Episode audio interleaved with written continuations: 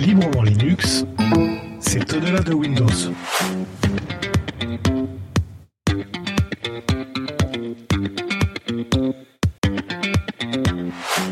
Et merci d'être fidèle au podcast. Et oui, c'est un nouveau numéro de Librement Linux. Librement Linux, c'est le seul podcast qui aborde des solutions open source, Linux, l'informatique et le digital au travers de news, de billets et d'échanges en français d'un texte, s'il vous plaît. Vous pouvez nous écouter sur cinemancast.fr et également sur la chaîne YouTube de Steve 513 V3, c'est son code promo. Bonjour, je m'appelle Cédric et aujourd'hui je suis accompagné de la team et notamment de Steve. Salut. Ah, je crois qu'on parle de toi, aussi. Ah, salut tout le monde, salut, salut.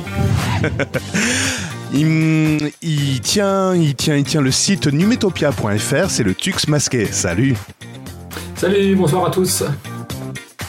Merci à Enrique de Wave Beats Music pour la musique, les jingles, tout ça. Et cet épisode d'ailleurs est diffusé sous les conditions Creative Commons Attribution 4.0 internationale, excepté les extraits musicaux, les bandes son externes et les œuvres sonores non produites par l'équipe de Librement Linux.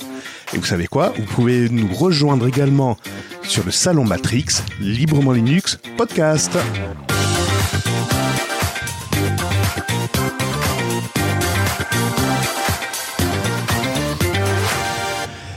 Et nous sommes le dimanche 1er octobre. Eh ouais, le premier jour d'octobre et il est 21h23. Merci de nous écouter et on va tout de suite enchaîner avec le billet de Steve. Librement Linux, le billet de la semaine de Steve. Bah, bah salut les loups, alors, comment ça va bien? J'ai cru que je t'avais perdu. pas tous en même temps, je sais que vous allez tous très très bien, j'en suis sûr et certain. et dites, vous savez ce qui est terrible, hein, c'est que chaque semaine, moi je consulte un philosophe dans le village de Bâle. Oui, enfin c'est un trou perdu. Hein. Ah, c'est bon, justement là où je trouve... Euh, et j'y trouve l'inspiration pour le prochain billet, justement. Bah, voilà, comme ça au moins vous avez une petite idée de là où, de, là où ça sort en fait finalement. Alors bah, cette semaine, eh ben, j'ai pas eu besoin franchement d'aller pêcher l'inspiration aussi loin. En fait, je me suis dit que je pourrais très très bien répondre à moi-même à propos d'un autre billet d'humeur que j'avais proposé la saison passée. C'était sur la toxicité des communautés Linux. Parce que, bon, à vrai dire, il y a aussi d'autres communautés bien pires que celles autour des melons énormes érigés par ce trop-plein d'intelligence. Et oui, évidemment, vous avez tous compris, je suis encore en train de parler du boule de Mickey Minaj. Bon, il y a les platistes, on est bien d'accord. Il y a les gars qui réfutent le fait qu'on ait un jour marché sur la Lune, ça aussi. Il y a aussi euh, certains qui pensent que finalement euh, l'apport de RGB dans son setup apporte un surplus de FPS. Et mais il y a pire encore, il y a effectivement les utilisateurs de Windows. Ouais, ouais les gars, je parle bien de Windows. Enfin, pas tous, hein, on est bien d'accord. Hein. C'est comme au pays de Candy, il y a des méchants et il y a des gentils. T'as la référence, Cédric euh, euh, Pleinement. moi, j'ai surtout vous parler. Moi, j'ai surtout vous parler de ceux qui ont un esprit aussi étroit qu'un cul serré avant la visite chez un urologue pour le check annuel de la prostate. Euh, ça me ramène un peu à, la cour de récréation que quand j'étais gamin. D'ailleurs, imaginez, hein, il y avait ceux qui aimaient à fond les aliens et la licence assurément bankable parce qu'il y avait aucun risque de gâcher un moment cinématographique avec un mec qui avait déjà de toute façon fait ses preuves avec un autre film à l'époque, c'est-à-dire le et puis il y a ceux qui osaient s'aventurer dans des films un peu plus indépendants, mais riches d'idées, comme par exemple Evil Dead. Ouais, mais euh, t'avais quel âge à l'époque quand tu parles de tout ça? Euh, Ma foi, je pense que si je calcule bien, j'avais approximativement une dizaine d'années. Oui, Ok, ça va, je sais, vous allez tous vous dire, hein, euh, c'est pas très net non plus de regarder des films d'horreur à cet âge-là, mais le docteur a dit que tout était rentré dans l'ordre depuis le dernier incident, hein, donc je vous rassure. Hein. En même temps, euh, c'est pas de ma faute si le jardinier avait laissé traîner sa hache et que cette hache a fini malencontreusement par trébucher sur le crâne de l'infirmière. Alors, vous ne me jugerez pas, c'était un accident volontaire et puis merde. Euh, merde, je m'égare un peu là. Bon, alors je reviens. Oui, alors donc je parlais de ces utilisateurs de Windows qui écrivent à qui veut bien l'entendre ou qui veut bien le lire, et je cite d'ailleurs Ubuntu c'est vraiment de la merde. Windows est bien plus optimisé et agréable à utiliser en termes de stabilité. Enfin, sauf si vous êtes un débile qui utilise Windows 11. Hein. C'est bien mieux d'utiliser Windows. Hein. Linux, de toute façon, ça crache tous les quarts d'heure. Ou le démarrage d'application est trop demandeuse de ressources, comme par exemple Blocknote. Ouais, ouais, je sais, c'est mignon tout ça, c'est mignon. Sans parler du nombre d'applications qui n'existent pas sous Linux, hein, comme par exemple le Word ou la plupart des jeux. Le seul avantage Linux, c'est qu'il est gratuit. Sauf que Windows est fourni avec chaque PC préconstruit sur, lequel, euh, sur le marché actuel et qu'il est bien plus difficile à utiliser pour n'importe qui. Oui, oui. Non, sérieux? Pour moi, c'est l'une des C'est des vrais, Ouais, des non, c'est sérieux. Et je te promets, c'est un copier-coller de ce que j'avais trouvé sur un de mes commentaires. euh, si, si, je vous promets. Non, je, ferme, je ferme la parenthèse. Pour moi, c'est l'une des plus grosses déceptions de ma vie que d'avoir détruit ma machine en installant Linux. Waouh, tu fais super bien euh, la voix du mec, euh, dis-moi Maurice. Oui, oui, merci, euh, j'aime bien de rentrer dans le personnage. hein. Oui, enfin voilà. enfin, soit. Tout ce que j'ai. Et alors, il y a un autre, il y a un autre petit témoignage comme ça rapide. Windows est largement plus simple. La facilité d'installation entre les deux est incomparable. Maintenant, Linux est plus stable. hein. Normal, hein, il est moins lourd de base. Ubuntu, Mint, Kali, etc. J'ai essayé pas mal. hein. C'est vraiment moins bien que Linux, que Windows de toute façon. Oui, oui, je sais. Vous allez tous les juger très très vite et euh, je vous comprends. Mais euh, qui qui sommes-nous vraiment pour nous indigner à ce point, franchement? Euh, Imaginez ceci. Est-ce que la fin du film La Mouche aurait été aussi bon si ce dernier nous avait directement amené à la fin, sans avoir pour autant essuyé tous les échecs sur son pote de téléportation? Ce que je veux dire par là, est-ce que Linux ou tout autre système d'exploitation, hein, enfin, c'est une odyssée, c'est une entreprise, c'est une expérience. Ce que nous en ferons détermine aussi à quel type de personnage on a envie de s'identifier. Par exemple, on pourrait très bien s'apparenter à Biff Tannen ou alors à cette pom-pom girl qui éprouve un misérable dédain pour cet outsider qui aura certainement le courage de surmonter les obstacles, combattre les, zombies décérébrés. Je ferai aussi référence à Night Shyamalan qui résume parfaitement ma réponse dans le film The Sign, qui prétend que la dite invasion était hostile. Qui aurait pu penser qu'un homme empli de conviction puisse admettre à un moment donné à un autre d'autres vérités? Ma réponse à tout cela, c'est simple. hein. La- C'est la tolérance que vous accorderez à cette incroyance. Eh ben, tout dis pour moi. donc. Ouais, je sais. C'est un peu cérébral, je trouve. hein. Non, mais par contre, euh, j'en reviens pas des commentaires qu'on a pu te faire. Ah ouais, mais même- attends, vas-y quand même pour essayer de trouver une réponse à ça après. Ah ouais, non, mais. Il n'y a pas de réponse à donner. Il y a tel- une telle mauvaise foi de base que ça ne mérite pas de réponse, moi, je dirais. Ouais, mais moi j'ai une Bah, réponse, j'ai une réponse. pourtant- Il va se retrouver couillonné là, le gars, quand il va voir que WordPad n'est plus proposé sous Windows. Il va aller où là? Il va être perdu le, le chouchou là. Je crois qu'il va devoir payer comme tout le monde. hein. Qu'est-ce que tu veux que je te dise? Il va payer comme tout le monde. Un 3, euh, Office 365, ouais. Ah non, tu payes pas, c'est gratuit sur Internet. C'est Oui, toi, toi qui le produis en fait. C'est vrai, c'est vrai. si tu acceptes les publicités et que tu te fasses effectivement euh, fliquer pour pouvoir euh, voir un petit peu toutes tes statistiques, c'est vrai, Voilà. effectivement. Hmm. D'ailleurs, il y a plein de news qui s'y reflètent. Peut-être que nous les aborderons. Tout de suite, on aborde donc les actualités et les brèves. Librement Linux, les brèves. Oh oui, les brèves. Euh, le Tux Masqué, tu vas nous parler de la suite de l'affaire Unity. Oui, donc euh, la semaine dernière, on avait un invité, Joe, qui était venu pour nous parler de Unity et un peu de ce qu'ils avaient fait et comment ça allait euh, révolutionner le monde de- des jeux vidéo. Et ben cette semaine, Unity, à travers un communiqué officiel, présente officiellement ses excuses et dit qu'il abandonne purement et simplement la taxe à l'installation pour les petits développeurs qui développent pas su- sur tous les forfaits Unity, mais uniquement sur les forfaits Unity Pro et Unity Enterprise. Et de plus, euh, le système de taxes, pour ceux qui vont quand même devoir la payer, hein, les gros, euh, ne sera pas rétroactif. Ça ne concernera que les jeux développés sur la prochaine version LTS de Unity qui sortira en 2024. Très bien, parfait. Ah ouais. Bon, écoute, c'est une bonne chose quand même. Ouais. De bonnes nouvelles d'ailleurs concernant la lutte pour empêcher la censure directement dans les autres navigateurs. Le Tux. Oui, donc euh, on vous en avait parlé aussi euh, précédemment. Euh, Firefox avait lancé une pétition suite à des amendements qui avaient été déposés sur la loi SREN, donc la loi pour sécuriser et réguler l'espace numérique. Et cette loi est actuellement en étude à l'Assemblée nationale. Donc les amendements qui avaient été déposés voulaient imposer aux navigateurs de faire un blocage directement en interne.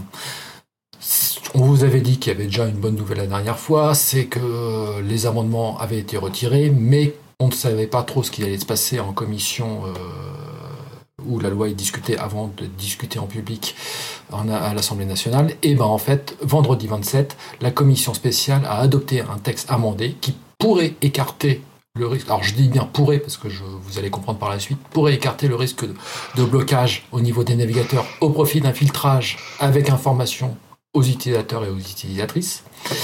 c'est le député Éric Botorel, donc de La République En Marche ou Renaissance, que je sais plus comment il s'appelle maintenant le groupe, euh, ça change tous les ans, euh, qui a déposé ce nouvel amendement en disant qu'il avait pris en compte les remarques euh, et les préoccupations soulevées par Mozilla.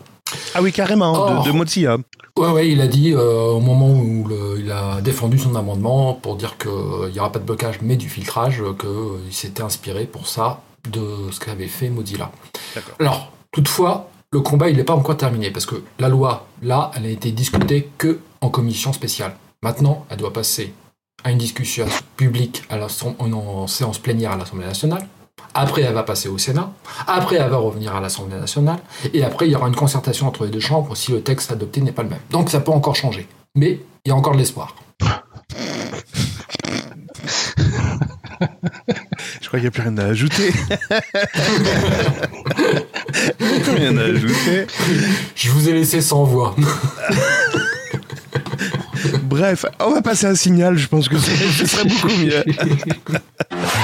Signal annonce le premier pas de son protocole dans la résistance post-quantique. C'est un, c'est un article de Next Impact. Tu peux nous en dire plus, le Tux Oui, donc en fait, c'est un article de Net Impact, mais qui rapporte un long billet de blog euh, sur le site de Mozilla, où en fait, euh, ils annoncent que euh, ils ont décidé de modifier, quoi, de proposer un nouveau protocole qui permet euh, de résister aux ordinateurs quantiques. Alors les ordinateurs quantiques, sont un peu euh, spéciaux, ces ordinateurs-là, parce qu'ils ont des puissances et des capacités de calcul tellement importantes qu'ils pourraient craquer et décrypter euh, très rapidement n'importe quel message chiffré avec des méthodes de chiffrement qu'on utilise actuellement. Principalement les méthodes de chiffrement asymétriques, on en parlera après. Et il y a un autre protocole de chiffrement qui s'appelle symétrique, donc euh, utilisé par exemple avec le chiffrement AES. Lui, pour, le pour euh, résister aux ordinateurs quantiques, il suffira de doubler la taille de sa clé.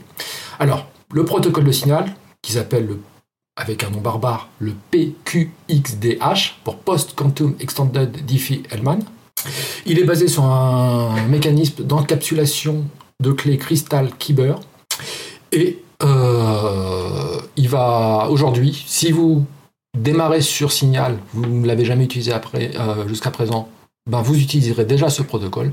Par contre, si vous utilisez déjà Signal, ben les nouvelles conversations, euh, les conversations que vous avez déjà initiées, il faudra attendre le protocole. Ce nouveau protocole va petit à petit se déployer. Alors, qu'est-ce que vous en pensez de ça? Euh, Est-ce qu'on va la, la crainte en fait, la crainte qu'a signal euh, aujourd'hui, on pourrait euh, déchiffrer les messages ou ils font ça euh, dans, dans un futur hypothétique où on pourra faire du déchiffrement quantique? Non, en fait, le- les ordinateurs quantiques, c'est plus un rêve, ça existe. Aujourd'hui, ça existe pas au niveau du grand public, c'est certes parce que ça coûte très très très très très très cher. Il faut certainement de la puissance énergétique que notre chez soi ne peut pas fournir. Mais en tout cas, aujourd'hui, il y en a de plus en plus qui servent dans les labos euh, divers et variés. Donc, euh, potentiellement, ben, dans les instituts de, surveillance, euh, genre la NSA, genre les services secrets français, etc., eux pourraient avoir des ordinateurs quantiques pour s'amuser à déchiffrer toutes les conversations cryptées sur Signal, sur WhatsApp, sur Telegram, etc. Donc aujourd'hui, ces ordinateurs-là, ils existent. Pas au niveau du grand public, mais en tout cas au niveau des gens qui ont les moyens et la puissance, pour, euh, puissance financière pour pouvoir se les payer. Donc je pense qu'il est intéressant, moi, que Signal se penche sur la question pour se dire euh, on vous promet des, des, protocoles qui vous permettent de sécuriser vos informations. Euh, ben, Aujourd'hui, ces protocoles-là, on sait qu'ils seront plus aussi fiables avec des puissances de calcul tellement phénoménales qu'ils seront capables de craquer quasiment n'importe quoi. Donc, euh, plutôt que d'attendre que ça se répande au niveau de partout, ben, je pense que c'est intéressant qu'ils prennent les devants et qu'ils proposent déjà une solution pour euh, garder euh, nos messages confidentiels. D'accord, d'accord. Et c'est vrai, euh, ouais. Euh, t'as abordé le, justement le chiffrement symétrique et asymétrique. Steve, t'as une idée de ce que c'est? T'en as déjà entendu parler? Non, je t'avoue, franchement, j'avais posé justement la question. Euh, c'est quoi justement cette différence qu'il y a entre les deux? Alors c'est une question de clé en fait. Ça y est, je vais faire mon, je vais faire mon prof. c'est une. Le, concrètement, quand tu as un message et que tu veux le chiffrer, tu vas utiliser ce qu'on appelle une, une clé de chiffrement. Concrètement, c'est un algo qui va mélanger ta clé avec les données qui y a à l'intérieur et ça va te donner un texte complètement brouillé. Il y a deux méthodes après pour le déchiffrer. Soit tu utilises la même clé qui a permis de chiffrer pour déchiffrer le message. Ça veut dire que tu dois partager ta clé avec le destinataire euh, de, de, ton message. Donc ça, c'est le chiffrement symétrique. Et le chiffrement asymétrique, c'est la clé qui a permis de chiffrer, elle reste euh, au niveau du propriétaire et tu vas en faire une clé publique qui va contenir simplement le moyen de pouvoir déchiffrer le message. Ce qui fait que quand tu vas recevoir le message, tu vas pouvoir le déchiffrer, mais tu pourras pas utiliser ta, clé publique pour rechiffrer le message dans, dans l'autre sens, par exemple. Donc ça, c'est l'asymétrique, le chiffrement asymétrique. Alors, au niveau du chiffrement asymétrique, le protocole le plus répandu, c'est le, le, chiffrement avec des clés RSA. Oui. Et au niveau du symétrique, je vous en ai parlé tout à l'heure, c'est euh, le chiffrement avec des clés AES. C'est ça, c'est ça. Ouais, ouais. Mais ouais. Alors quoi qu'il arrive, si j'ai bien compris, quoi qu'il arrive, si j'ai bien compris, en fin de compte, les ordinateurs quantiques seront capables de pouvoir déchiffrer aussi bien l'un comme l'autre. C'est bien ça. Alors aujourd'hui, ça dépend. Au niveau de la clé RSA, aujourd'hui, il est capable de le déchiffrer sans problème. Au niveau de la clé AES, ça va être, euh, ça va dépendre de la longueur de ta clé. Typiquement, aujourd'hui, on est sur des clés AES à 256 bits.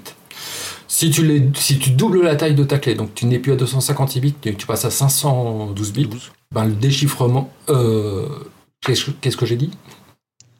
De 256, tu passes à 512. Ouais, 512. Donc le chiffrement sera beaucoup plus lent et donc euh, plus compliqué à, à déchiffrer puisque la taille est plus importante. Mais réalisable. Ah bah après tout est réalisable. Après c'est une question de temps. C'est-à-dire que en fait euh, pour une clé URSA ou une clé à 256, c'est quasiment instantané aujourd'hui. Le déchiffrement avec un ordinateur quantique. Donc euh, tu claques voilà. Si tu doubles la taille de ta clé AES, bah il sera plus instantané, ça sera peut-être. Alors je sais pas, j'ai pas de j'ai pas d'idée, mais euh, je dis n'importe quoi, mais ça pourrait peut-être être 10 ans.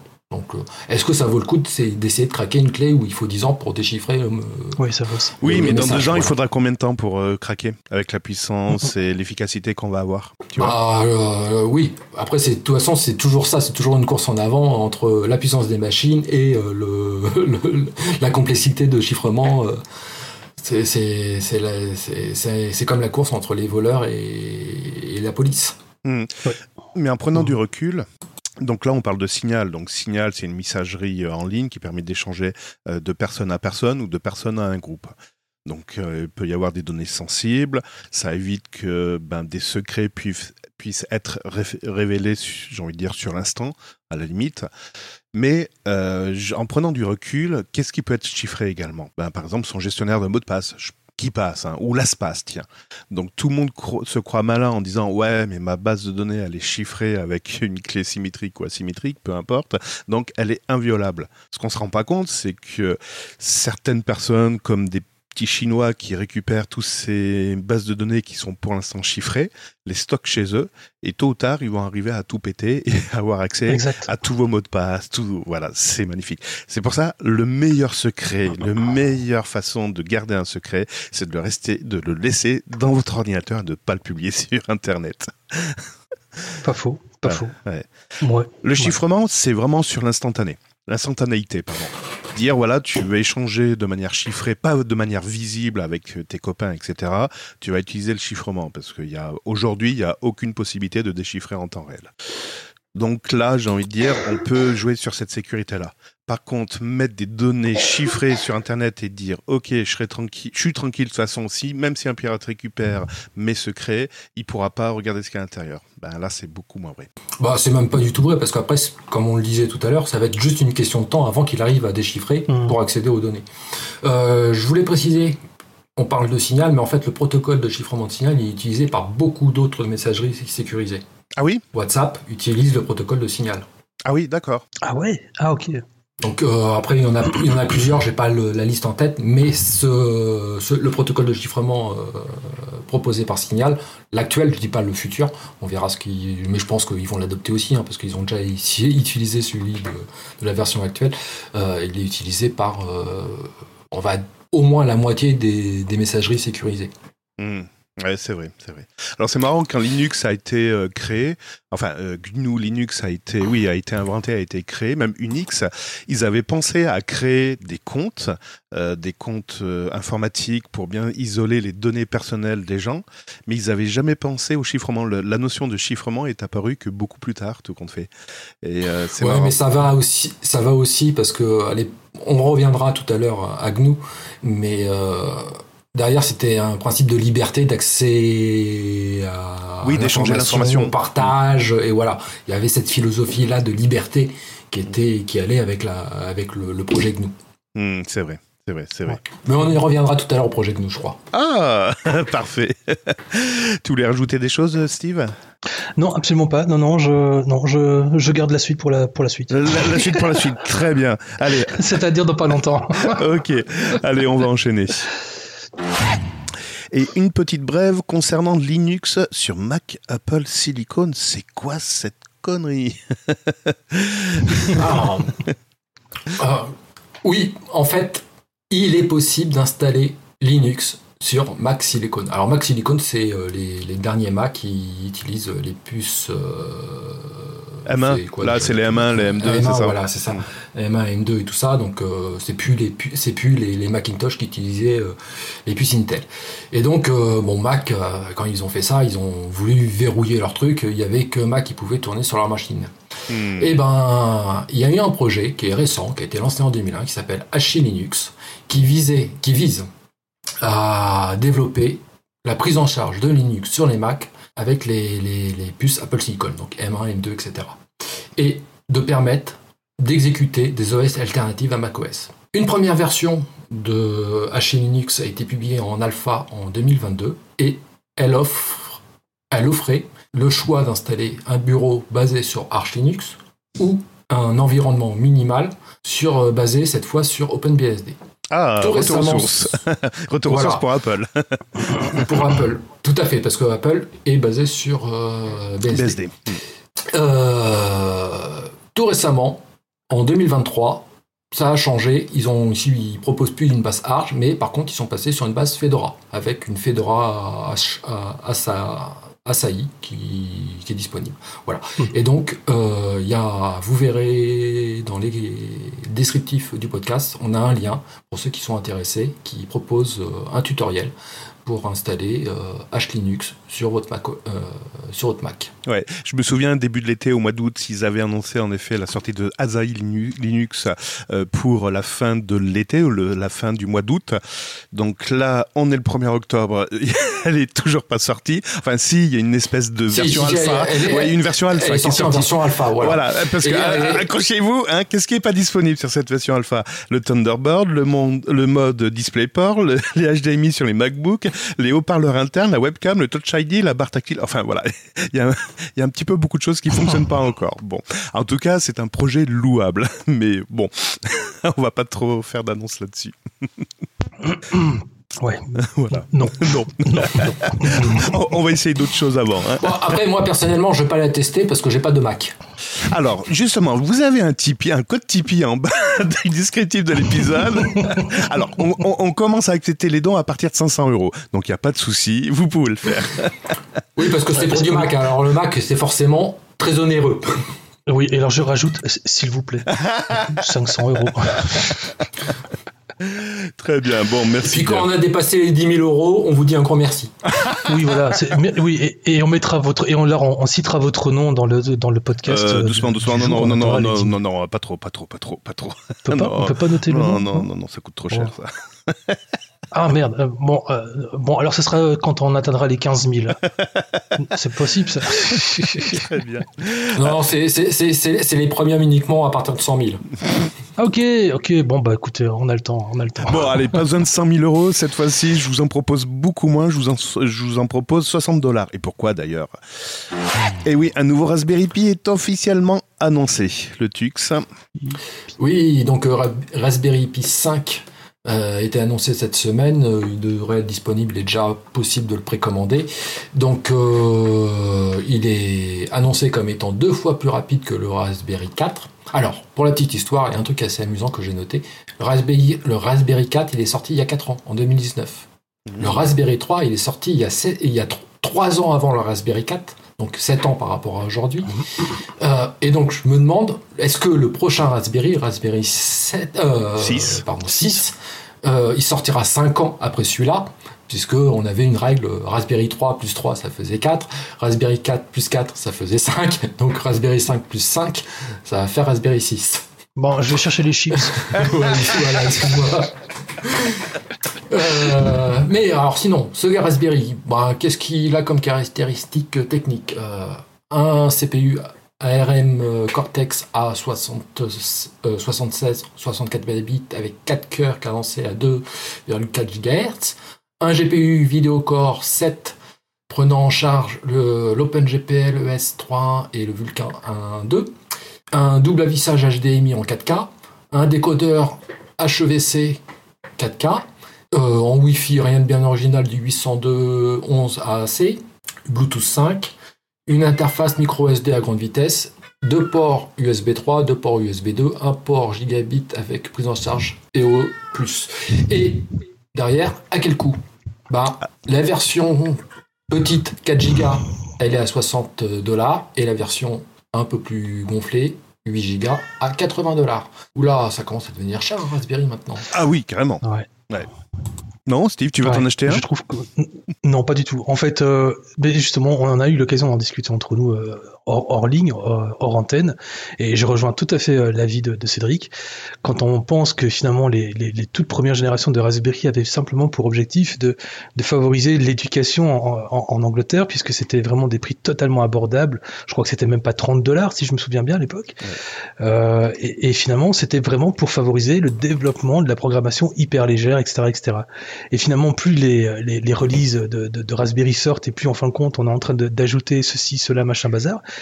Je suis désolé, mais à un moment donné, finalement, euh, c'est plus un produit euh, destiné à l'éducation, c'est un produit qui est destiné au public pour pouvoir effectivement, comme tu le disais hors antenne, faire euh, faire du euh, soit du rétro gaming, soit en fin de compte faire son petit lecteur multimédia pour avoir un décodage de sa petite vidéo 4K en 60 Hz, quoi. Et je- non, non, franchement, non, non, merci. Mhm. Voilà quoi. Pour rappel, pour ceux qui ne savent pas ce que c'est le Raspberry Pi, pourtant on en parle depuis des années. Ok, c'est un micro-ordinateur sans écran, mais c'est quand même un petit micro-ordinateur qui est de la taille d'une carte de crédit. Et de la particularité, c'est que sur ce micro-ordinateur, il y a plein de connecteurs, de pins. Euh, je crois qu'il y en a une quarantaine de mémoire.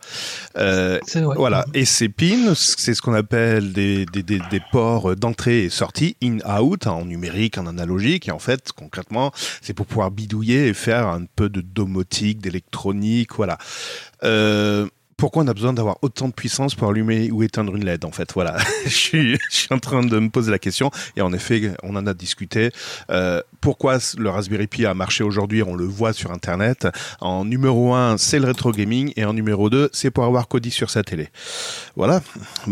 Bravo. Oh, bon, ils ont eu une niche, ils ont, ils ont sauté dessus. C'est pour ça qu'ils peuvent proposer des nouveaux Raspberry Pi. Mais c'est vrai que moi, pour faire mon NAS, j'ai pas eu besoin d'avoir un Raspberry Pi 4 ou pour faire mon bloqueur DNS, pareil, ou mon serveur DNS, j'ai pas eu besoin. Aujourd'hui, si tout le monde se jette sur Raspberry Pi 5 pour faire tous ces petits tas de services, ils vont avoir 3, 4, 5 Raspberry Pi à 81 dollars hors taxes, etc. Donc allez, on va arrondir à 100 dollars. Donc si t'en as 5, ça fait 500 dollars. Ouais, tu mets encore un petit peu d'argent, tu t'achètes un bon, un bel ordinateur, puis tu mets plein de machines virtuelles dedans et ça fera aussi le taf. Exactement. Exactement. Voilà, c'est bon, c'est dommage, c'est bien, mais c'est dommage. Et il y en a à l'inverse, vu que ça commence à être des prix élevés, avoir une performance aussi euh, bien bien robuste, ils s'imaginent qu'ils vont pouvoir remplacer leur ordinateur par ce petit euh, ordinateur. Bon, il faut pas. Ah, moi, je pensais à un truc. Je pensais à un truc. Est-ce qu'on pourrait pas faire un téléphone avec un Raspberry Pi? Ah, mais tu sais que le projet déjà existe. ré- Oui, oui, ça a déjà été réalisé. hein. Oui, bien Non, sûr. parce que quand tu vois le coût des smartphones aujourd'hui, euh, qui sont à peu près de puissance équivalente, hein, euh, tu te dis, bon, bah, je fais mon Raspberry Pi, ça tient un format carte à puce, c'est bien pour un téléphone, je mets un haut-parleur, un micro, et un système d'exploitation Linux dessus, ça me fait un téléphone. Ah ouais, carrément. manque juste l'antenne euh, l'antenne 3G, 4G, 5G, euh, il manque juste ça. Mais il y a, y a, un projet sur Internet, j'y étais, j'étais tombé Ouais, dessus ouais. il y a, y a trois, trois ou quatre semaines. Euh, le gars est tout seul à développer ça, il a, donc il a développé le système d'exploitation. Et ouais, le truc fonctionnait euh, déjà pas mal. Alors je me souviens plus de quel projet il s'agit, mais je pense que Steve, t'as as dû tomber dessus aussi, tu, tu acquiesces. Oui, je suis tombé dessus, mais ça date, ça date il y a quand même quelques, j'ai envie de presque dire quelques années. hein. Euh, aussi, loin, aussi loin que je me souviens, je pense que ça avait déjà été réalisé en fait à la base sur un Raspberry 3, Hmm. si je me trompe pas. Hmm. Euh, donc voilà quoi, oui. Hmm. Bon après, euh, trouver en tout cas de quoi faire une imprimante 3D pour pouvoir justement, euh, je sais pas, imprimer la coque, ceci, cela, placer la batterie, etc. Enfin tout, tout le tralala. Bon, j'imagine que finalement ça doit être vraiment bien. Après, euh, si c'est pour se retrouver avec un Nokia qui ressemble plutôt à une brique de façade de maison comme euh, il y a une vingtaine d'années, je sais pas, oui, peut-être. Oui, pourquoi pas, oui. Alors c'est vrai qu'ils ont perdu un peu de part de marché sur la domotique pour la simple et bonne raison, c'est qu'il y a le concurrent, alors si on peut appeler ça un concurrent, l'Arduino qui est plutôt un microcontrôleur Mhm. programmable facilement et qui euh, lui-même s'est proprement euh, concurrencé avec les fameux ESP qui étaient connectables directement en Wi-Fi sur le réseau. Et c'est vrai que les gens qui font de la domotique sont plus sur des ESP Arduino que sur un Raspberry Pi. Je l'avoue. Ouais. Moi, le premier concerné. Tu fais de la domotique, euh, le Tux? Pas du tout. je, prends, je prends ça pour un an. Euh, J'en ai fait à un moment donné, il y a quelques années maintenant, non, parce que je suis en train de, de, de déséquiper justement toute la maison d'équipements électroniques pour le bien de notre planète. Ah oui, d'accord. en effet, à un moment donné, euh, gestion de température, euh, euh, gestion des lumières, gestion de la cafetière, etc. Oui, Ah ouais, je d'accord. me suis Ah ouais. amusé à un moment donné. Ah. Mais c'était plus pour le fun. hein. Oui, pour découvrir pour un peu comment ça marchait, voilà. Voilà, c'est ça. C'était voilà, en démarrage de, de, de- justement des Raspberry, c'était l'occasion de tester ça. Bon après, il y a un- le Raspberry, il a servi à faire du rétro gaming, j'avoue. Et toi, Steve, il a été recyclé en quoi ton Raspberry Pi? en plein de choses.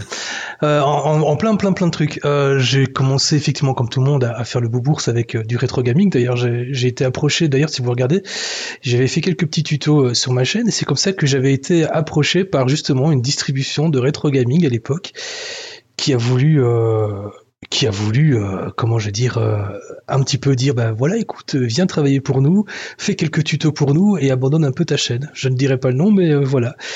Euh, donc j'ai fait ça, et puis après j'ai pu passer mon temps à chipoter un peu comme le Tux a fait, hein, mais pas uniquement pour allumer ma cafetière. Moi j'ai passé mon temps à faire aussi du euh, de, de l'ambilight, hein, donc euh, Ah oui un vrai kéké boy. Ouais ouais, un vrai kéké boy. Hein. Donc finalement plein de paillettes et plein de lumière pour regarder un bon film de Fast and Furious où ça fait plein de lumière partout. What, c'était super. c'était c'était horrible quoi. Et puis euh, là maintenant, eh ben euh, il est rangé. Euh, je m'en sers plus parce que j'ai le Raspberry 4 et que je trouve que franchement de toutes les releases c'est pas la plus intéressante, c'est Ouais. la moins belle je trouve, la moins intéressante, la moins performante euh, vraiment à, à proprement parler. Et puis euh, et puis c'est tout, euh, voilà c'est tout. Euh, Ouais. Raspberry, je suis pas fan. Non. Moi, je suis plus euh, de l'autre côté. Je suis euh, euh, Ardu- pas Arduino, c'est Odroid. Voilà, je suis très Odroid. Ah oui, c'est vrai, oui, le concurrent, ouais, ouais, ouais. Et il fait la même chose, hein, Ouais, c'est ouais. ça, avec un peu plus de puissance Ouais, voilà, c'est ça le truc, c'est qu'en fin de compte, il a un processeur qui est un tout petit peu plus euh, accueillant au niveau des différentes distributions. Donc en fait, même si effectivement le Raspberry peut te faire effectivement une installation d'un d'un espèce d'Android, hein, il y a il y a pas de problème. Je trouve que quand même euh, chez euh, chez son concurrent, tu as quand même beaucoup plus de flexibilité et donc finalement bah il y a plus de puissance derrière tout ça quoi. Donc voilà, D'accord. c'est mon avis. D'accord. Moi, j'avais Alors- un, a- j'avais un ami belge, pour tout vous dire, j'avais un ami belge qui, euh, pareil, euh, a- a- avait acheté un Raspberry Pi, ben ouais, pour suivre des tutos et tout ça. Et au bout d'un moment, ça, ça, ça, voilà, ça lui avait pris la tête et tout ça. Et euh, un jour, un téléphone, il me fait, euh, Cédric, tu me payes les frais de port, je t'envoie le Raspberry Pi parce que je veux plus le voir. Bon, d'accord. Et ben comme ça, il m'a envoyé le Raspberry Pi. Je tairai son prénom parce qu'il m'a pas autorisé à le diffuser, mais voilà. Il m'a fait don d'un Raspberry Pi. J'ai payé uniquement les, les, les frais de port et c'était juste avant que le Raspberry Pi prenne euh, prenne une claque au niveau des prix euh, dû à la à la, à la pénurie de, de Raspberry Pi. voilà. On est comme ça les Belges, hein. on aime bien comme ça euh, léguer, euh, voilà, ou- voilà, on est comme ça. On a le cœur sous la main, on est des vrais, des vrais mères Teresa. Je vois ça. Je vois ça. Tu voulais rajouter quelque chose, le Tux Oui, je voulais dire, euh, bon, aujourd'hui, sur Raspberry, on a Raspbian, qui est euh, l'OS Mhm. euh, par défaut pour Raspberry Pi, mais faut savoir que la prochaine version d'Ubuntu, donc Ubuntu 23.10, euh, fonctionnera sur euh, Raspberry Pi aussi. Raspberry Pi 5, pardon. Et directement sans modification? Non, quand même pas. Non, non, ils, bah, ils- ils ont déjà intégré le, le Raspberry Pi 5 pour la prochaine version. D'accord, d'accord. Ok, Raspberry Pi OS, l'OS euh, de, de Raspberry Pi officiel, C'est ça. Ouais. Mhm. qui est en fait une Debian modifiée pour euh, Raspberry Pi. C'est ça. Très bien. Eh ben, on va passer à la news suivante si vous voulez bien. Ouais, allez, let's go. Allez. Joyeux anniversaire. Anniversaire, joyeux anniversaire, joyeux anniversaire, Linux. Joyeux anniversaire. Anniversaire. Oui, bon, vous l'avez compris, GNU Linux euh, fête ses 40 ans. Alors, je, je suppose que vous savez tous autour de la table euh, qu'est-ce que c'est que GNU. Oui, oui, oui, oui, oui. Ah, je sens qu'il va Justement, falloir que je- c'est- Il va falloir que je fasse Non, je le sais, je le sais, je le sais, maître, maître, maître, je le sais, je le sais, je le sais, je sais ce que c'est, je sais ce que c'est. Enfin, je crois savoir d'ailleurs. GNU, c'est la partie euh, logicielle euh, libre de Linux, donc euh, euh, les commandes associées ben, à Linux. Bah, voilà, en fait, GNU, c'est un projet qu'a lancé Richard Stallman euh, le 27 septembre 1983. Donc, euh, trois, quatre jours près, on souhaite le bon anniversaire. Et qui était un projet de système d'exploitation qui serait libre, à l'abri de toute poursuite et dans un esprit de collaboration et d'enrichissement intellectuel général. Alors, Richard Stallman, c'est pas un inconnu pour vous, mais peut-être pour certains de nos éditeurs qui ne le connaissent pas. C'est quelqu'un qui défend depuis des années, euh, avant 83, le projet, la, notion de copyleft, à l'opposé de copyright, où en fait avec le copyleft, ça autoriserait toute personne à utiliser et étudier, modifier toute œuvre soumise au droit d'auteur. Hmm. Donc en 83, il lance un système d'exploitation dans cet esprit-là, qui est le système GNU. Voilà.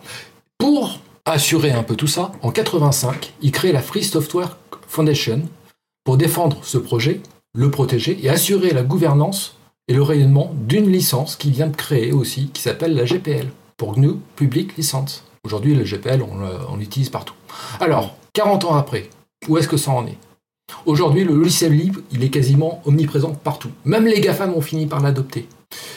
Mac, il est basé sur un système qui s'appelle Darwin. On en parlait tout à l'heure. En fait, Darwin, c'est un dérivé de BSD. Microsoft, il a racheté GitHub et il héberge quasiment les trois quarts des projets libres. Et lui-même, pour ses projets personnels, il utilise beaucoup, de plus en plus de, de logiciels libres. Et de Sans parler Linux. de Google. Oui, et puis attends, il utilise un Linux, Linux modifié pour ses serveurs Azure. Tout à fait. Euh, mais euh, au-delà de Linux, il utilise aussi les, les- plein de logiciels libres pour ses, pour, ses, pour ses différents composants logiciels, ses serveurs, etc. Et on va parler d'un dernier, Google, qui lui a profité du logiciel libre pour se lancer, pour être comme ça, et avec le système Android qui est lui-même basé sur un noyau Linux. Bah, D'ailleurs, Google, c'est un spécialiste. Lui, c'est, il s'appuie sur des su- solutions libres pour inventer des solutions privatives. Voilà, c'est, je crois que c'est magnifique. Le- je crois que le pire d'entre tous, c'est Google quand même. Ils ont, ils ont Mmh, réussi à faire très Ah, fort. oui, non, ouais, parce que eux, en fait, ils, ils ne doivent leur succès que à des logiciels libres. Oui, de base, oui, c'est ça. C'est ça. vrai. Ah. Ils ont rien inventé. hein. Google Chrome, c'est Chromium. Chromium, c'est une base libre. Android, c'est à la base, un, un- c'est basé sur le noyau Linux, donc un, un noyau libre. voilà. Mais, mais, mais même cas- ça- ça- sans parler de ça, euh, on parle des newsgroups. On, non, on en avait parlé en off, des newsgroups. Donc, c'est des forums de discussion qui est basé sur un protocole vieux comme Hérode. Et en fait, Google a repris ce protocole pour installer les forums Google. Voilà. Euh, Hangouts, enfin maintenant qui s'appelle plus Hangouts, mais euh, Google Chat ou je sais pas quoi, s'appuie sur un programme, sur un protocole libre à la base, XMPP. Enfin, c'est tout, tout, tout comme ça. tout. Ouais, en fait, ils s- ils s'appuient là-dessus jusqu'à ce qu'ils le verrouillent pour euh, derrière ne même plus autoriser les logiciels libres qui étaient compatibles avec ce protocole-là euh, communiquer avec leur, leur système. C'est ça, ça. L'art de tout verrouiller. magnifique. Ouais, ouais. Et vous savez, la, la petite histoire de, de Richard Stallman, comment est venue cette idée de proposer ben, du code source accessible et modifiable euh, par tous? Non, mais vas-y, je suis impatient maintenant. Ah, c'est que tu as lancé le truc, je, je veux savoir. Eh Ah ben, oui. Je le sais pas en fait. non, je le sais, je le sais évidemment. Euh, c'est ben, d'ailleurs Richard donc qui avait inventé déjà la webcam qui permettait de de faire une vérification, de savoir si les photocopies euh, sortaient bien sur, euh, enfin les copies qu'ils voulaient imprimer sortaient bien sur le, copieur que leur avait prêté, je sais pas qui d'ailleurs, si c'était Xerox ou Xerox ou ou un concurrent. Je, je précise qu'on est dans les années, fin des années 70, début des années 80. Oui, tout à fait. Oui, excuse-moi. Oui, c'est ça, oui, c'est ça, oui. Bah, en fait, parce que tu parles de webcam, tu vois, et c'est ça qui m'a un peu interpellé quand tu parles de fin des années 70, quoi. Non, non, la Mais webcam a été, oui, voilà, la webcam a été inventée comme ça. Alors, C'était pas une webcam, c'était une caméra qui filmait tout ça. Et donc, euh, il en avait marre de filmer euh, cette, ce copieur pour voir les feuilles euh, sortir, si ça imprimait bien. Donc, il dit, attends, je vais m'interfacer avec le, le copieur, informatiquement parlant, pour que je puisse avoir un retour d'information pour savoir si la copie, enfin, l'impression a bien fonctionné ou pas. Donc, euh, il a réussi son coup, il a modifié le programme interne du copieur et euh, donc, il pouvait avoir le retour d'infos directement dans l'ordinateur. Le contrat de location arrive à échéance et forcément, quand tu le renouvelles, il te propose un nouveau copieur. Et là, cette fois-ci, le, le, le, le puce, le cœur de la puce, le cœur du programme euh, et même la copie du programme source n'était plus accessible. Et quand il a demandé au constructeur, est-ce que vous pouvez me donner une, une copie du, du, du, du programme pour que je puisse faire la modification nécessaire, le recompiler et l'injecter, on lui a dit non. Il a proposé de dire non, mais attendez, à la limite, je vous, je vous redonne le code euh, modifié. On lui a dit non. Et donc la salle a gonflé, sérieusement gonflé. Et c'est comme ça qu'il est venu à dire, mais c'est incroyable quoi. Comment on peut pas, euh, si on a les compétences, pourquoi on ne pourrait pas modifier le, matériel qui est, qui est de, qui est devant nous? Donc euh, voilà comment est né le, la, GNU euh, Foundation, enfin la, ouais, le, GNU, le système GNU. C'est une jolie histoire. Hein. Franchement, ouais, je, oui, non, mais sérieusement, c'est une très belle histoire, vraiment. Donc, vraiment très intéressante en plus, c'est vrai. Bon, J'ai plein d'autres histoires comme ça, mais ça, je ferai deux heures, donc c'est C'est ça pour un, pro- oui. pour un prochain épisode, c'est ça? C'est ça, je, Oui, je- voilà. je vous raconterai l'histoire des tracteurs qui ne veulent plus démarrer. Ouais. Mais bon, suite au prochain épisode, on va pas vous gâcher tout aujourd'hui. Oh, Ouh, joli. Oh, oh, oh, oh. T'aurais fait pas un tour au Québec, toi Tabarnak? Allez, on va partir. On va, on va parler des sorties de la semaine. Librement Linux, les sorties de la semaine. Et le Tux, tu vas nous parler de plein de choses, notamment de, ben, de quatre logiciels, de quatre sorties, pardon. Oui, donc euh, la première sortie de cette semaine, c'est Firefox 118, qui enfin inclut de base, en natif, dans son navigateur, un traducteur. Comme ça, il fait à peu près comme tous les autres. hein. Tous les autres le proposaient déjà, mais lui, on l'attendait, on pouvait ajouter des Et c'est extensions, tout ça, pénible, mais là, et c'est pénible, et c'est pénible, et c'est pénible. J'ai oublié de le Euh. désactiver et à chaque fois que je charge une page, voulez-vous traduire cette page? Non, tu vois, c'est un peu le cookie bis. Ouais, alors, sauf que contrairement aux autres qui sont tous euh, basés sur des solutions où en fait on envoie nos textes à un cloud qui va utiliser des intelligences artificielles pour traduire euh, ça dans, la langue qu'on veut, euh, ben Google, il, euh, Google, Firefox, il s'appuie sur un projet qui s'appelle Bergamot qui permet, qui permet de faire la traduction localement à Ah. travers de l'apprentissage automatique, du machine learning si ça vous parle plus que apprentissage automatique. Donc. Aucune information n'est envoyée sur Internet sur le texte que vous voulez traduire. Ah, donc je peux débrancher le réseau et euh, ça marchera. Ah, génial. Voilà. Euh, voilà. Donc ça, c'est la principale nouveauté de Firefox 118. Autre euh, petite modification, il y a quelques améliorations pour euh, améliorer les détecteurs d'empreintes, euh, pour améliorer des détecteurs d'empreintes numériques dans le navigateur, notamment euh, au niveau des, des polices et des composants euh, web audio. Voilà. Très bien. euh, ok. Tu vas nous parler de Euh, Linux Je crois qu'on revient dans... Ouais. Oui, je disais que je crois qu'on reparlera de Firefox tout à l'heure dans la sécurité parce que faudra Oui. mettre à jour. Oui, oui, oui. On va en parler dans quelques instants. Linux Mint Voilà.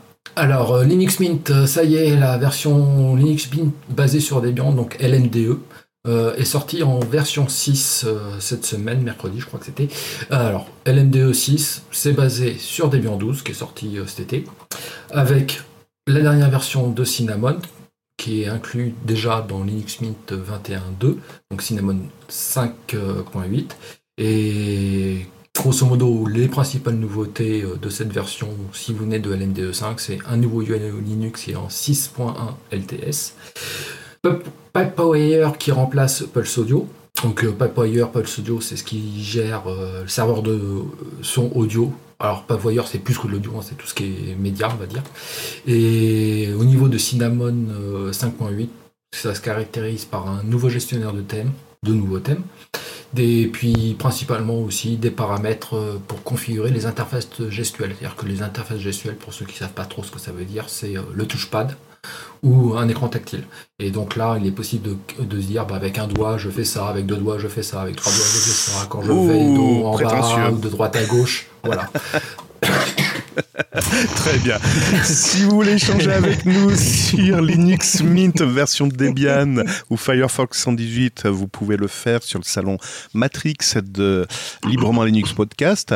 Euh, d'ailleurs, Steve, tu as déjà toi essayé Firefox 118 sur ta distribution préférée? Absolument pas du tout. Ah, Mais pas du tout. Euh, non, donc euh, justement, qu'est-ce qu'il faut que je fasse pour éviter justement les mauvaises surprises avec Firefox si jamais je devais l'installer? La mauvaise surprise, c'est Bah, simplement un moment. Rien du tout, parce qu'en fait, il, de- il te demande de traduire automatiquement la page. Tu désactives, c'est tout. Ah pardon, autant pour moi. Non, en fait, non, non, mais justement, en fait, euh, je suis pas fan de Firefox à la base. Ah mince. Et euh, je vais, mais je crois que je vais me vanter euh, parce que fatalement j'utilise euh, généralement toujours le navigateur par défaut sur Linux. Donc si on me si on me propose un Chrome, ce sera Chrome, etc., etc. Si c'est Brave, eh bien ce sera Brave. Mais à vrai dire en fait, et là je, je sens que je vais me faire taper dessus, je le sens qu'il va y avoir des messages de haine même. Euh, J'utilise en fait euh, sur euh, enfin sur mon Windows habituel quand je fais mes montages, Ouais. c'est Opera. Oh. C'est Opera. Ah oui, en effet, tu Ça y est, cherches. je me suis fait, je me suis fait des ennemis là, hein, c'est ça. tu cherches un peu. Le Tux Mais- Basket, tu- oui, mais en fait, malheureusement, le- mais en fait, c'est c'est parce que malheureusement, le problème, c'est que comme je suis bilingue anglais-français, j'ai absolument pas du tout besoin de, de traducteur. Je, enfin, voilà, c'est comme c'était à la base mon métier euh, d'enseignant euh, dans les langues, ben voilà, je ne oui, oui. traduis pas. Bah oui. moi, je vais être tout à fait honnête avec vous. hein. La, la traduction en machine learning, euh, c'est pas encore ça. Ah, il fait des, il fait en, des plus, erreurs. en plus, bah oui, Euh, ouais, quoi. Disons que la traduction ne veut pas dire grand chose parfois. bah oui, D'accord. bah oui. Donc, Il vaut mieux se rabattre sur ChatGPT. les- oui, bah, euh, non, mais euh, quand on utilise DeepL, euh, on a quand même des traductions qui veulent dire quelque chose. Là, en machine learning, sur le peu de cas où je l'ai je l'ai testé, euh, j'étais franchement très déçu. D'accord. Tu m'étonnes, Ok, ok. tu m'étonnes. Alors, si, Basket, petite oui. précision. Oui. euh, tout à l'heure, tu disais si tu débranches euh, la prise réseau, je peux l'utiliser. Euh, oui, mais il faut télécharger les packs de langue.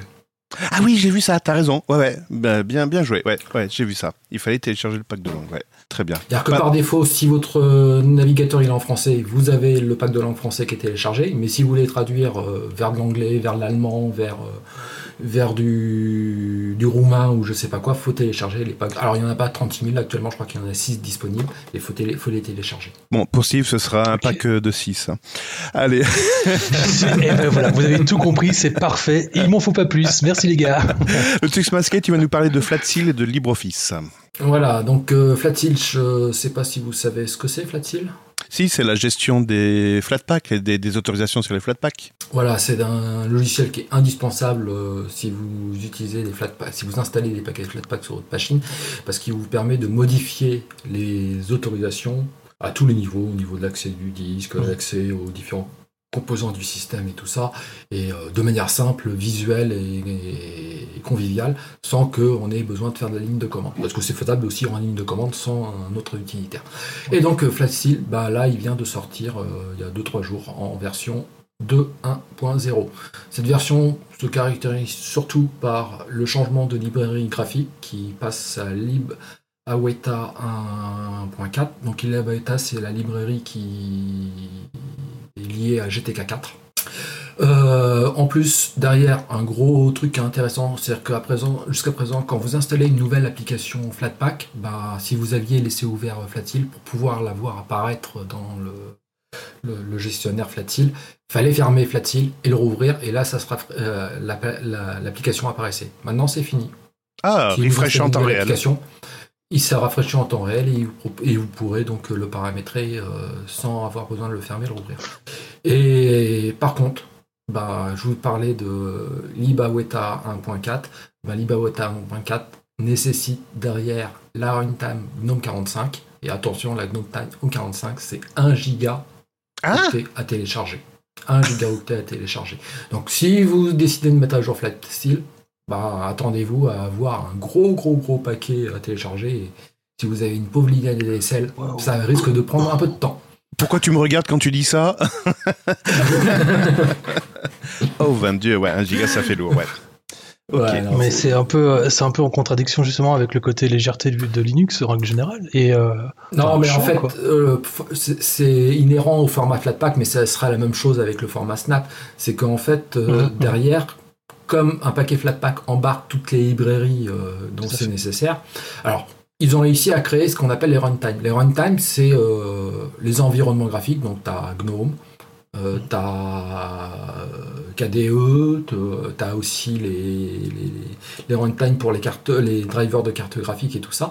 Alors, et derrière, en fonction des logiciels, ben, certains vont s'appuyer sur GNOME 44, d'autres GNOME 45, GNOME 43. Une fois que la runtime est téléchargée, tous les, logi- les logiciels qui l'utilisent ne la retéléchargent pas systématiquement. Donc il faut la télécharger une fois. Mais derrière, comme elle embarque toutes ces librairies, cette runtime, elle est très grosse. Voilà. Euh, si vous l'avez téléchargé pour euh, FlatSeal euh, de 1, la prochaine application qui aura besoin de la runtime GNOME 45 n'aura pas besoin de la retélécharger.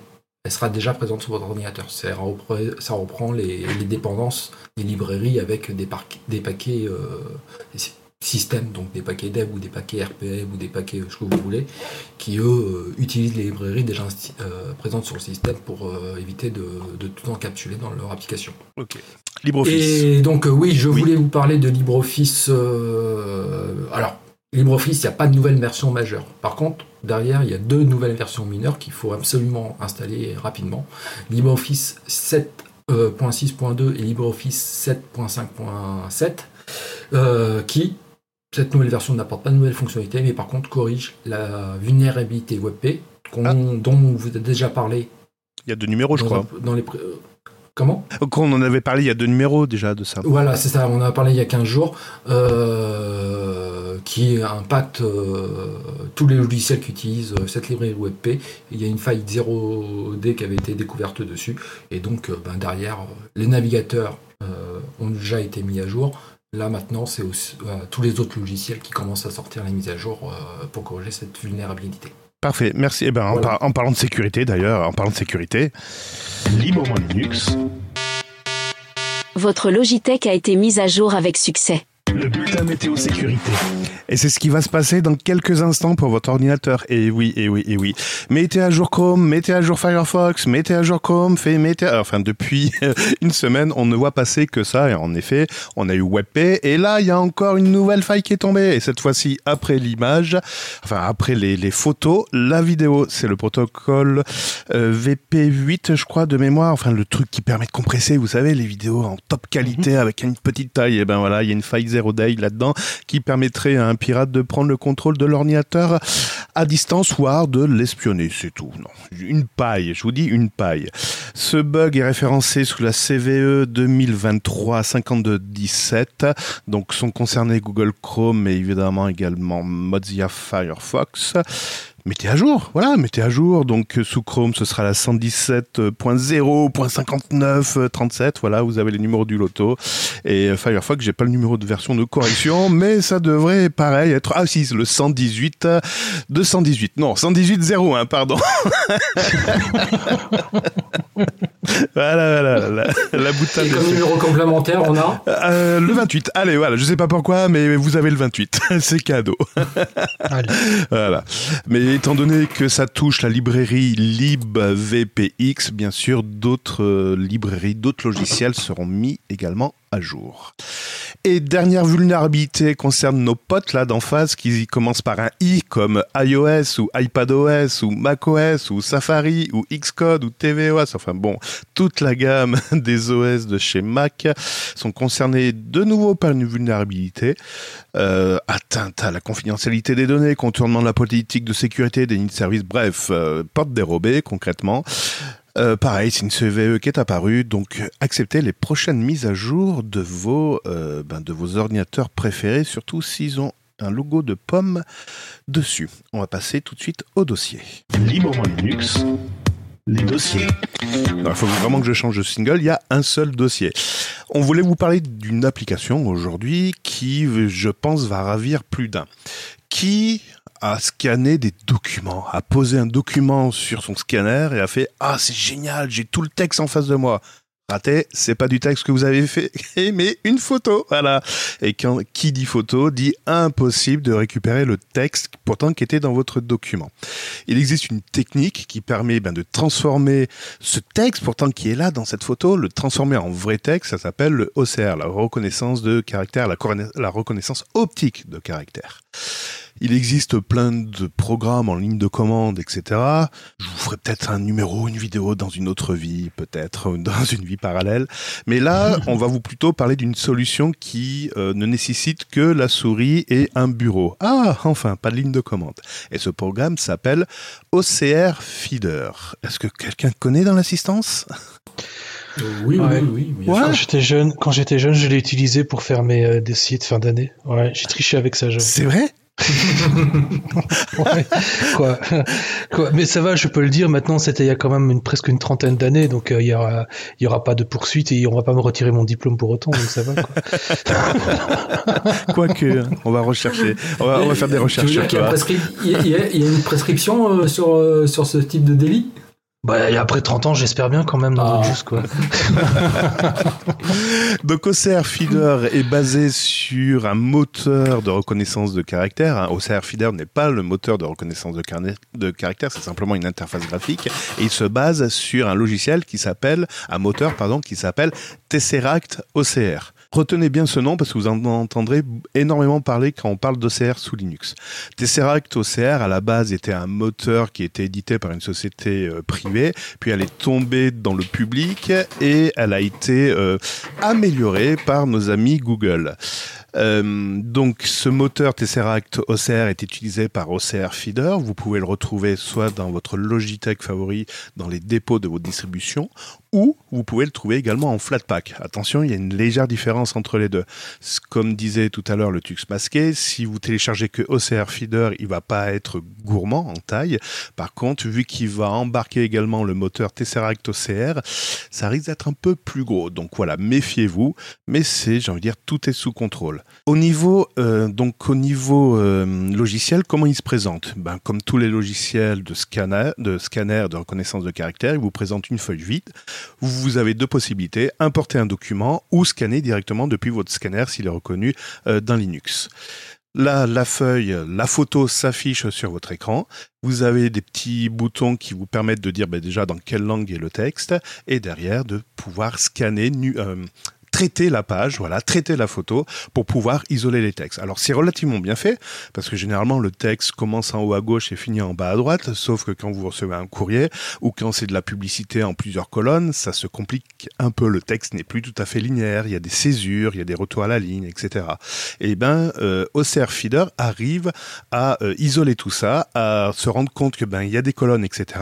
Il va vous faire même des rectangles pour vous dire voilà ce que j'ai repéré, et il va essayer de vous retranscrire ça en euh, pas en bloc-notes, pas en texte brut, mais en texte formaté du genre WordPad pour ceux qui, qui sont sous Linux ou en Whiter sous euh, sous euh, sous euh, pardon c'est l'inverse WordPad sous Windows et, et, et, et Whiter sous Linux. Et donc là la magie opère, vous avez enfin la photo qui a été transformée en texte et vous pourrez l'enregistrer après en ce que vous voulez. Alors, moi, je vais même aller plus loin. C'est derrière, quand on va scanner un document, on va l'analyser. On va pouvoir l'enregistrer en format ODT. Donc, ODT, c'est Open Document format texte. Et si votre document a du texte, des photos et tout ça, ben, le format, le fichier ODT va contenir le texte qu'on va pouvoir éditer, mais aussi va intégrer les photos. C'est vrai. Vous, vous allez pouvoir récupérer la mise en page de documents scannés dans un fichier euh, ODT que vous pourrez modifier, enregistrer et modifier par la suite. Ou la signature Ça, du président. Voilà. Joli. Alors, euh, d'ailleurs, euh, Cédric, tu nous disais qu'il était basé sur le moteur, euh, quoi, il utilisait le moteur Tesseract pour faire Mais pas son, que. euh, son. Ouais. En fait, voilà, c'est-à-dire que euh, tu, on peut choisir un autre moteur pour la reconnaissance de caractère. Le plus connu et celui qui est le plus répandu, c'est Tesseract, mais on peut en installer d'autres et choisir un autre moteur. Au niveau, on peut donc importer, euh, scanner une image pour pouvoir la traiter. On peut ouvrir une image que vous avez déjà enregistrée sur votre ordinateur pour pouvoir la traiter. Et on peut, ce qui est aussi intéressant, importer un PDF pour l'analyser et, et faire la reconnaissance. C'est vrai. C'est-à-dire qu'il est quand même. Euh, quoi, moi, je sais par exemple, il y a beaucoup de, de PDF parce que les gens ne savent pas faire des PDF. Euh, ils font des PDF, en fait, c'est juste des images scannées euh, pour du texte. C'est un peu con. Mais donc, moi, j'utilise beaucoup OCR Feeder pour transformer un PDF d'image en PDF de texte. Parfait. Et Steve, donc tu, tu le connaissais réellement ou, euh, ou euh, tu l'as découvert là pour Oui, mais je, non, non, je l'ai connu, mais je vous parle de ça, c'était il y a longtemps. Moi, je me souviens qu'on le faisait avec des, des, très vieux scanners. On le faisait même avec les scanners à la main. Donc c'est pour vous donner une petite idée. Euh, c'est peut-être pas OCR Feeder parce que OCR Feeder, il est né en 2009. Oui, voilà, c'était certainement pas OCR Feeder à proprement parler, mais c'était un OCR. Alors maintenant, comment est-ce qu'en fin de compte, est-ce que c'était euh, un fort, enfin en tout cas, est-ce que OCR Feeder est, est, le fils euh, spirituel de, de ce que moi j'avais utilisé à l'époque? J'en sais rien du tout, mais mais ce qui est marrant, c'est qu'en fait, vous avez dit tantôt, ouais, par exemple, tout à l'heure, pardon, parce que c'est vrai que le mot tantôt, c'est un bégicisme. Vous disiez, oui, on peut importer des photos, machin, etc., etc. Moi, je me rappelle qu'effectivement, quand on scannait euh, les photos, c'était Tintin, hein, on les avait pas. Hein. Donc moi, quand j'avais fait ma thèse à l'époque, où justement je faisais les impacts économiques sur tel ou telle chose. Si je voulais mettre un graphique ou n'importe quoi, j'étais bon pour pouvoir les refaire justement à la main derrière tout ça, quoi. Donc, ah, euh, bah, tu vois, ça a évolué, ça a évolué. ouais. Et alors, je vous parle pas non plus de la reconnaissance euh, caractérielle. Hein. C'était une catastrophe. C'était hein. caractériel, euh, justement.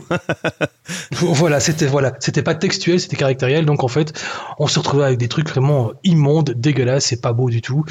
Heureusement que ça a évolué depuis. Et j'ai pas réussi mon examen grâce à ça non plus à l'époque. Ah, bah voilà, tu vois, tout a une explication, c'est que tu pas les bons outils. Mauvais karma surtout. moi, quand j'ai découvert OCR Feeder, en fait, je venais de Windows et j'utilisais sous Windows un logiciel qui était quand même très performant pour la reconnaissance de caractère. Euh, dont le m'échappe à l'instant, je l'avais sur le bout. Omnipage Pro. Ah oui Omnipage, c'était... Euh, et puis Omnipage, il, était, il est, formidable parce qu'on scanne un tableau, il nous fait un Excel. Euh, et voilà. Et donc sous Linux à l'époque, euh, bah, le Tesseract en ligne, c'était un peu, euh, un peu la merde. Faut, faut dire, les lignes de commande pour faire un scan, une reconnaissance de caractère, scanner et faire une reconnaissance de caractère, c'était un peu comme ça. Et c'est à ce moment-là, moi, j'ai découvert, que, donc il y a une dizaine d'années, OCR Feeder et bah, il faisait exactement ce que faisait Omnipage Pro qui sous Win ne fonctionnait pas sous Linux. Bah. Euh, il s'installait pas, il y avait plein d'erreurs. Puis bon, c'est normal, hein, il y avait plein de librairies à la con, euh, genre euh, des trucs d'Adobe là qu'on n'utilise plus maintenant, ou Flash, Shockwave ou des trucs comme ça. Donc ça marchait absolument pas sous Linux. Et OCR Feeder, bah, je me suis, je l'ai testé et j'ai trouvé ça comme ça. Alors, seule chose que je trouve dommage, c'est qu'en fait, beaucoup de logiciels qui sont sous Linux aujourd'hui, on les trouve portés sous Windows. Bah là, OCR Feeder, il est uniquement disponible sous Linux. Hein. Il n'est pas disponible sous Mac ou sous euh, Windows. voilà, il faut rendre à César ce qui appartient à César. J'ai une anecdote d'ailleurs concernant les scanners. Donc pareil, quand j'ai passé mon bac, je devais faire un rapport de 52 pages euh, avec euh, des explications. Alors j'étais dans la partie électronique, donc à un moment je voulais égayer un petit peu mon rapport en mettant des, des photos de composants, etc. Et à l'époque, le numérique n'existait pas encore. Hein. C'est quand on voulait faire une capture d'écran de la télé, on on prenait son photo, appareil photo argentique, tu te mettais dans le noir et tout ça. Et ben pour faire pareil des photos de composants, c'était un peu compliqué. Et donc mes parents m'avaient acheté un scanner et j'avais numérisé les composants. Donc ça m'avait fait une photo des composants que j'avais pu mettre dans le document. C'est, ça me touche, ça me touche énormément. voilà, retour en arrière il y a ouh 25 ans, 25 ans ouais, 30 ans. voilà, voilà. C'est un truc de fou parce qu'on parle de scanner alors qu'aujourd'hui maintenant, euh, quand tu veux scanner une, un document, tu prends juste ton appareil photo, enfin ton, ton GSM, ton, ton, pas ton smartphone, pardon, et tu places correctement, tu cadres bien correctement cette feuille en question que tu veux, tu veux, tu veux scanner. Et normalement, ben, euh, tu as un cliché avec euh, ton, ton, smartphone qui te permet de, de faire exactement ce qu'on faisait nous à l'époque. Et quand je dis à l'époque, c'était il y a une vingtaine d'années. Donc soit scanner avec cette fameuse grosse lampe blanche qui qui, qui passait comme ça, comme ça, ou alors euh, effectivement moi je le faisais à la main avec un scanner à la main. Euh, le truc où il fallait rester euh, constant dans le dans le glissement de cette petite cette petite merdouille là, c'était oh pitié bonsoir. Quoi. Enfin, alors, euh, moi, moi, je relativise quand même vachement l'utilisation des smartphones pour faire euh, du scan parce que une fois sur deux, la photo elle est pas nette. hein. Oui, puis la feuille, faux. la feuille, enfin c'est un trapèze, c'est pas un rectangle parfait. Enfin, il y a toujours des, des, des bidouilles. Alors des fois il y a des applications qui marchent très bien, mais en tout cas moi ce que j'ai testé m'avait vachement déçu. Et moi j'ai toujours mon petit Canon là à gauche, le, ca- le Canon Scan Lead 500 qui marche très bien sous Linux, qui a pas besoin de pilote complémentaire. C'est du plug and play, c'est un régal et ça marche très bien. La lampe c'est des LED, ouh des LED. Bah, c'est c'est ça l'avantage des scanners sous Linux, c'est que les scanners c'est tellement vieux maintenant que la plupart sont directement reconnus sans avoir besoin de driver. Hum. Et Ils sont même pas SASI, ils sont en USB, c'est magnifique. Ouais. Encore un truc qui a disparu. Bon, bref, on touche. euh, ça y est, c'est la fin de Librement Linux. Ah, Ah, déjà ah déjà. Oh oui, bah, Oh, ouais, bah, déjà. toutes, toutes bonnes choses ont une fin. hein, c'est, c'est comme ça. Ah, On en redemanderait. Eh ben, écoutez, c'est parfait parce que ben rendez-vous au prochain numéro qui sera sûrement enregistré dimanche prochain, sauf accident industriel, mais ça, j'y crois pas trop. Donc merci par contre à Enrique de Webbeat Music pour la musique, tout ça. Bref, je vous rappelle que cet épisode est diffusé sous les conditions Creative Commons Attribution 4.0. La team Librement Linux vous souhaite une agréable semaine. Steve, le Allez, dis au revoir, euh, dis au revoir à tout le monde, dépêche-toi. oui, bon bah écoutez, euh, j'ai pas le choix, je dois vous dire au revoir manifestement. très bien. Le Tux masqué, rendez-vous au prochain numéro. Bye bye. Bye bye Bye tout le monde.